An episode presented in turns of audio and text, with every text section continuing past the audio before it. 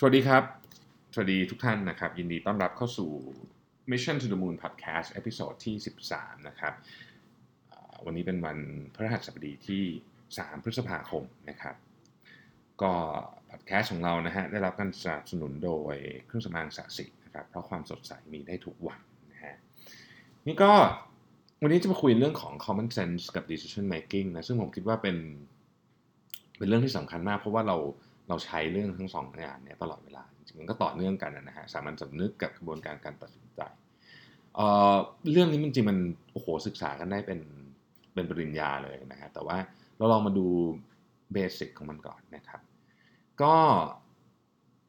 เริ่มจากเดี๋ยวเล่าเรื่องให้ฟังก่อนนะฮะสองเรื่องแล้วกันนะครับเรื่องแรกเนี่ยเป็นเรื่องเกี่ยวกับกระสวยอวกาศชื่อ Challenger นะครับซึ่งหลาย ๆ ท่านคงจะคุ้นเคยกันดีนะฮะ เรื่องเรื่องราวนี้มันเกิดขึ้นในเดือนมกราคมปี 1986นะฮะนาซาเขาเตรียมที่จะปล่อยกระสวยอวกาศ Challenger เนี่ยขึ้นขึ้นสู่อวกาศนะฮะจาก Kennedy Space Center นะครับซึ่งตั้งอยู่ในรัฐฟลอริดา แล้วก็แน่นอนฮะการปล่อยกระสวยอวกาศเนี่ยก็ต้องได้รับการสนใจจากประชาชนจากสื่อมวลชนเนี่ยอย่างล้นหลามอยู่แล้วนะฮะแต่คราวนี้ได้รับการสนใจมากเป็นพิเศษด้วยเพราะว่ามีลูกเรือที่เป็นพลเรือนอยู่รวมอยู่กับกับลูกเรือของกระสวยอวกาศ Challenger ด้วยนะฮะ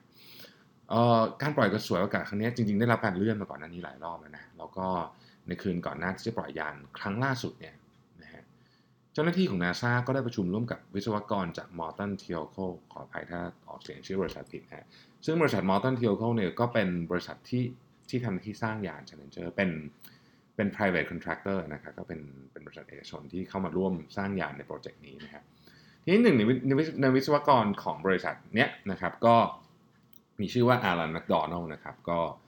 ประจำอยู่ที่จุดปล่อยยานนะฮะก็ ก็บอกว่าจริงๆในปกติฟลอริดาเนี่ยจะมีอากาศค่อนข้างร้อนนะแต่ว่าในในในช่วงนั้นน่ะที่กำลังจะปล่อยยานอากาศมันหนาวผิดปกติโดยมีอุณหภูมิต่ำสุดเนี่ยถึง 18 องศาฟาเรนไฮต์นะครับ ซึ่งซึ่ง Allan McDonald ก็บอกกับนาซาว่าเฮ้ยยังไม่ควรจะปล่อยกระสวยอวกาศนะในวันพรุ่งนี้เพราะว่าอุณหภูมิมันต่ำเกินไป มันจะทำให้ O-ring เนี่ย O-ring ทำจากยางเสียหายได้ ไอ O-ring ที่ว่านี้ก็มีหน้าที่ที่จะป้องกันให้แก๊สอุณหภูมิสูงหลุดออกจาก booster ของกระสวยอวกาศนะฮะและ booster ที่ว่าเนี่ยก็ยังไม่เคยทดสอบที่อุณหภูมิต่ำกว่า 53 องศาฟาเรนไฮต์เลยนะครับทีนี้พอมาดูข้อมูลพยากรณ์อากาศของเช้าวันที่จะปล่อยกระสวยอากาศเนี่ยอุณหภูมิที่คาดการณ์ไว้ก็ต่ำกว่า 53 องศาฟาเรนไฮต์มากคือต่ำกว่าอุณหภูมิที่เคยทดสอบกับบูสเตอร์มาก ซึ่ง common sense มันก็บอกอยู่แล้วว่า ถ้าดันทุลังปล่อยกระสวยอากาศออกไปเนี่ย มันก็จะมีความเสียหายกับตัวยานอย่างแน่นอนนะครับ แต่ว่าจะด้วยอะไรก็แล้วแต่อาจจะเป็นเพราะว่ามันมีการเลื่อนการปล่อยกระสวยอากาศมาหลายรอบแล้วนะครับ มีแรงกดดันจาก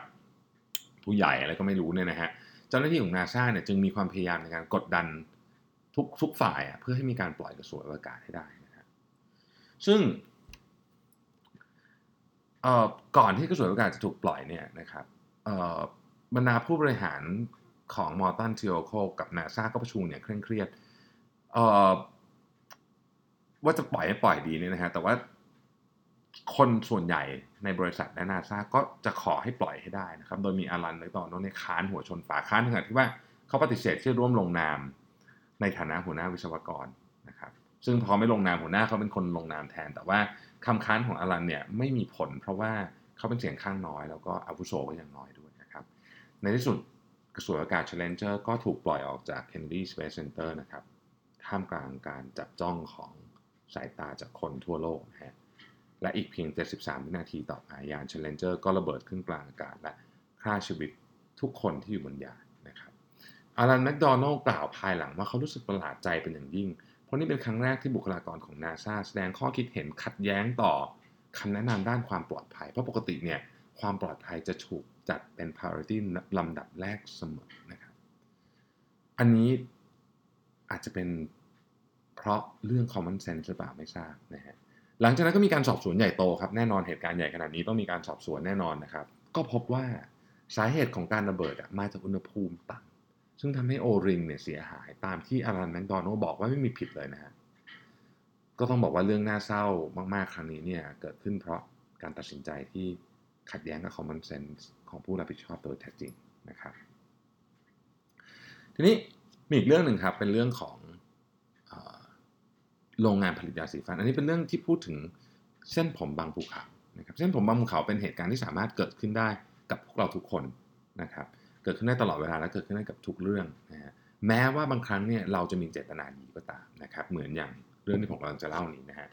เรื่องนี้เนี่ยเป็นเรื่องเกี่ยวกับ CEO ของบริษัท ผลิตยาสีฟันยักษ์ใหญ่บริษัทหนึ่งนะครับ ซึ่งมีโรงงานที่ใหญ่โตมากๆ แล้วก็มีระบบสายพานที่ค่อนข้างทันสมัยมากนะฮะท่าน CEO ก็กำลังมีปัญหาครับเพราะว่าตอนที่ผลิตเนี่ยยาสีฟันบางหลอดมันไม่มียาสีฟันไม่มีหลอดอยู่ข้างในเป็นกล่องเปล่าๆนะฮะโอ้โหทีนี้มันก็เรื่องใหญ่เลยเพราะว่าพอออกไปปุ๊บลูกค้าก็คอมเพลนนะฮะวิธีการแก้ปัญหาเบื้องต้นเนี่ยก็คือเอาคนไปแยกคัดแยกหลอดยาสีฟันที่ไม่ได้มาตรฐานออกไป ซึ่งมันมันแพงนะครับมันใช้คนเยอะมันแพง ในที่สุดเนี่ยซีอก็ประชุมกับผู้บริหารระดับสูง แล้วก็ตัดสินใจว่าจะจ้างบริษัทที่ปรึกษาเข้ามาแก้ปัญหานี้นะครับก็ผ่านกระบวนการการคัดเลือกอะไรกันไปหลายเดือนนะฮะก็ในที่สุดก็ตัดสินใจเลือกบริษัทที่ปรึกษาทางวิศวกรรมบริษัทหนึ่งเข้ามานะครับค่าจ้างก็ 250 ล้านบาทนะบริษัทที่ปรึกษาเนี่ยก็ใช้วิธีการแบบนี้ฮะการแก้ปัญหาเนี่ยก็คือไปติดตั้งระบบชั่งน้ำหนักที่มีประสิทธิภาพสูงมากๆ นะครับไว้ที่ปลายสายพานการผลิต คือนอกจากจะวัดน้ำหนักได้อย่างละเอียดมากแล้วเนี่ยยังวัดน้ำหนักของที่เคลื่อนไหวด้วยความเร็วสูงได้ด้วยนะฮะซึ่งเป็นเรื่องที่เครื่องชั่งน้ำหนักธรรมดาทำไม่ได้นะฮะทีเนี้ยทันทีที่มันเจอหลอดที่ไม่ได้ไม่ได้มาตรฐานเนี่ยสายพานทั้งหมดจะหยุดทำงานนะฮะจะมีคนงานเดินมาเพื่อเอาหลอดยาสีฟันที่ไม่ได้มาตรฐานออกจากสายพาน แล้วก็กดปุ่มรีเซ็ตสายพานก็จะเดินหน้าทำงานต่อนะครับ พอติดตั้งระบบที่ว่านี้เข้าไปเนี่ยนะฮะ ก็ปรากฏว่าไม่มีกล่องยาสีฟันเปล่าดุดออกไปหามือถึงมือลูกค้าอีก ซึ่งโอ้โหท่าน CEO ก็ภาคภูมิใจมาก เพราะว่าโครงการนี้ก็ถือว่าบรรลุวัตถุประสงค์ได้อย่างดีเยี่ยมนะฮะตัว CEO เองถึงกับกล่าวเลยว่า นี่เป็นเงิน 250 บาท 250 ล้านบาทขอประทานโทษนะฮะที่คุ้มค่ามากเรียกว่า what money well spent มากนะที่ผ่านไปสักพักนึงเนี่ยท่าน CEO ก็เอารายงานมาดูนะนั่งดูรายงานนะฮะมันมีเรื่องแปลกๆอยู่เรื่องหนึ่ง คือว่ามันมีลายผลิตอยู่ลายหนึ่งนะครับ ซึ่งไอตาช่างสุดไฮเทคอันเนี้ยไม่พบหลอดที่ผิดปกติเลย พูดง่ายว่าทุกหลอดที่ออกจากสายพานนี้ได้มาตรฐานหมดก่อนจะถึงตาช่างซึ่งมันเป็นไปไม่ได้นะฮะซึ่งมันเป็นไปไม่ได้ เพราะมันต้องมีหลอดที่ไม่มี มันต้องมีกล่องยาสีฟันที่ไม่มีหลอดอยู่ข้างในบ้างนะครับ ตามหลักการมันต้องเป็นอย่างนั้นนะฮะเพราะว่าสายพานที่นี่มันวิ่งเร็วมากซีโอก็เลยให้หัวหน้าวิศวกรเนี่ยเช็ค ความถูกต้องปรากฏว่าเอ้ยรายงานนี้ถูก โอ้ก็เลยลงไปดูเรื่องนี้ด้วยตัวเองครับ ท่าน CEO ก็เดินลงไปที่ลายผลิตก็พบกับนะฮะพัดลมหนึ่งตัว ซึ่งซึ่งวางอยู่ก่อนที่จะถึงปลายสายพานที่มีตาช่างสุดไฮเทคราคาแพงตรงแถวพัดลมมันก็มีเด็กหนุ่มคนหนึ่งนั่งอยู่นะครับท่าน CEO ก็ถามเด็กหนุ่มนี้ว่าทำอะไรอยู่อะนะฮะก็พ่อหนุ่มคนนี้ก็เงยหน้าขึ้นมาแล้วก็บอกว่า อ๋อ ครับ พัดลมเนี่ย ผมเอาไว้ใช้เป่ากล่องเปล่ากล่องเป่ากล่องเปล่าๆลงไปในตะกร้าครับ เพราะว่าเวลามันมีกล่องเปล่าเนี่ยนะครับ ผ่านเข้าเครื่องชั่งสุดไฮเทคไปเนี่ยสายพานมันจะหยุดนะฮะแล้วผมนี่แหละก็เป็นคนเดินไปเกิดกด reset สายพาน ซึ่งมันเสียเวลามากครับ ท่าน CEO ก็อึ้งไปเลยนะฮะเพราะว่าอันนี้เป็นเส้นผมบังภูเขาจริงปัญหานี้จริงๆถูกสามารถถูกแก้ได้ด้วยการเอาพัดลมมาเป่ากล่องทิ้งไป เพราะว่ากล่องที่มียาสีฟันอยู่เนี่ยมันหนักพัดลมเป่าไม่ไป แต่กล่องที่ไม่มียาสีฟันอยู่มันมันเบานะฮะพัดลมก็เป่าออกไปได้นะฮะก็เรียกได้ว่าเป็นเส้นผมบางภูเขามูลค่า 250 ล้านบาท ซึ่งต้องบอกว่าเหตุการณ์นี้มีโอกาสเกิดขึ้นได้กับทุกคนไม่ว่าคุณจะเก่งแค่ไหนก็ตามนะครับ ทีนี้ มันก็มีบทความอันหนึ่งนะครับ มันมีบทความอันหนึ่งนะครับของของ Walter Frick เนี่ยเป็นเป็นบทความใน Harvard Business Review นะครับซึ่งพูดถึงว่ามันจะ จะมีกระบวนการอะไรไหมที่ช่วยในการให้คุณตัดสินใจเรื่องต่างๆได้ดีขึ้นนะครับ ปรากฏว่ามันก็มีนะ มันก็มีกระบวนการที่ที่เขาสรุปมาว่า เออ อันเนี้ยเป็นวิธีการที่จะทำให้การตัดสินใจของคุณเนี่ยดีขึ้นนะครับ ซึ่งจริงๆ คนที่พูดเรื่องนี้เนี่ยก็คือ Daniel Kahneman นะครับ เป็นนักเขียนแล้วก็ psychologist ที่ที่โด่งดังมากได้รับรางวัลโนเบลด้วยเนี่ยนะฮะบอกว่าอย่างนี้ฮะมันมีกฎอยู่ 3 ข้อด้วยกัน ข้อที่ 1 ก็คือ อย่ามั่นใจอะไรมากนะนะฮะอย่ามั่นใจอะไรมากนะความมั่นใจเป็นสิ่งที่ดีนะครับ แล้วก็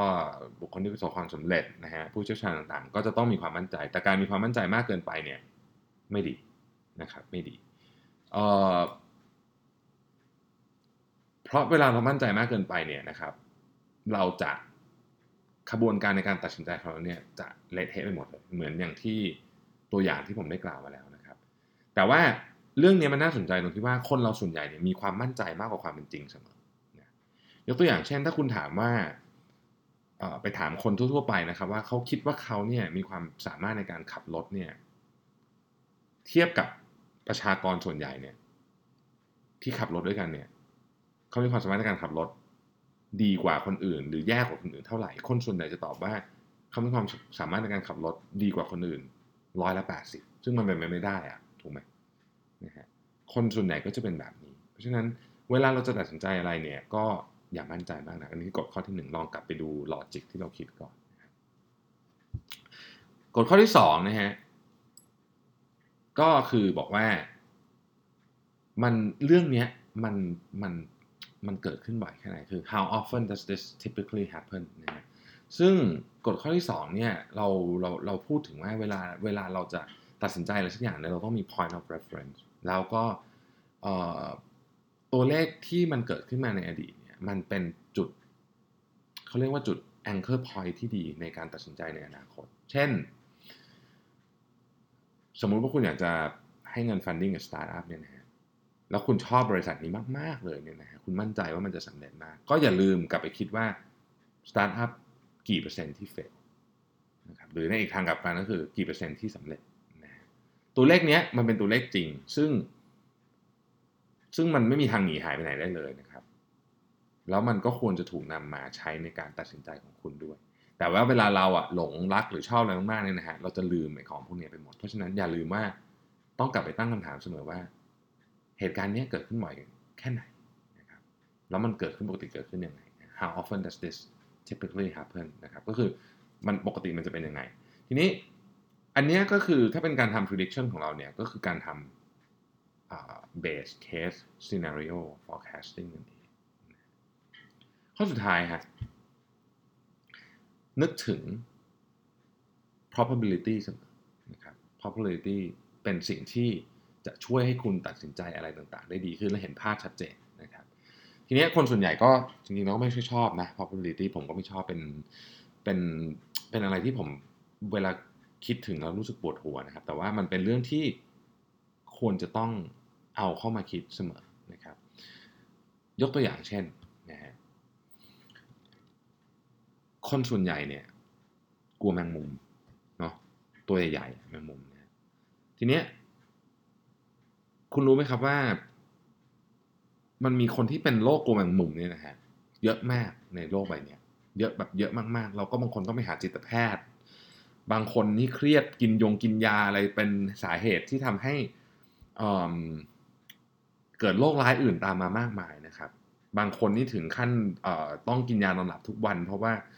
เคยเจอเหตุการณ์อะไรกับแมงมุมสักอย่างนึงนะฮะแต่ในความเป็นจริงแล้ว ทั้งโลกเราเนี่ย ปีหนึ่งเนี่ยมีคนถูกแมงมุมกัด